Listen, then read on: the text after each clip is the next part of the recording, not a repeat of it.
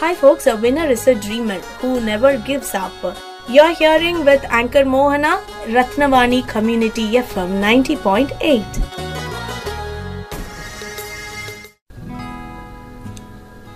Ladies and gentlemen, a pleasant good morning to you all, and this is Kritika from Rathinavani Community Radio Station 90.8.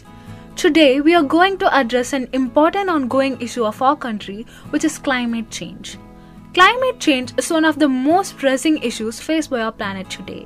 The effects of rising global temperatures, sea level rise, and extreme weather events are already being felt around the world, and they will only continue to worsen if we don't take action now. But despite the gravity of the situation, there is still hope. We can take steps to mitigate the effects of climate change and even reverse it. First and foremost, we need to reduce our greenhouse gas emissions. The vast majority of these emissions come from the burning of fossil fuels. So, transitioning to cleaner forms of energy such as solar, wind, and hydropower is crucial.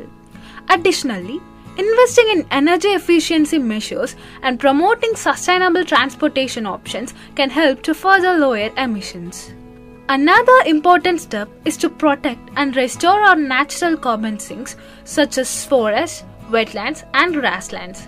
These ecosystems play a vital role in storing carbon and mitigating the effects of climate change. We must also focus on sustainable agriculture and forestry practices which can help to reduce emissions and increase carbon sequestration. It is also equally important to note that every action counts, from conserving energy at home to reducing meat consumption to supporting political leaders who prioritize climate change, every little bit really helps. But all of these actions alone won't be enough to solve the problem. We also need to invest in research and development of new technologies and approaches to address climate change. This includes investing in carbon capture and storage as well as in the development of new low carbon energy sources. In conclusion, Climate change is a complex problem that requires a comprehensive and multifaceted solution. But by working together, we can reduce emissions, protect our natural carbon sinks, and invest in technologies and approaches that will help us to overcome this crisis. Let's take action now to ensure a sustainable future for generations yet to come and give them a more healthy environment. Thank you so much for listening to us, and this is Kritika signing off until I meet you with an another interesting session. Thank you.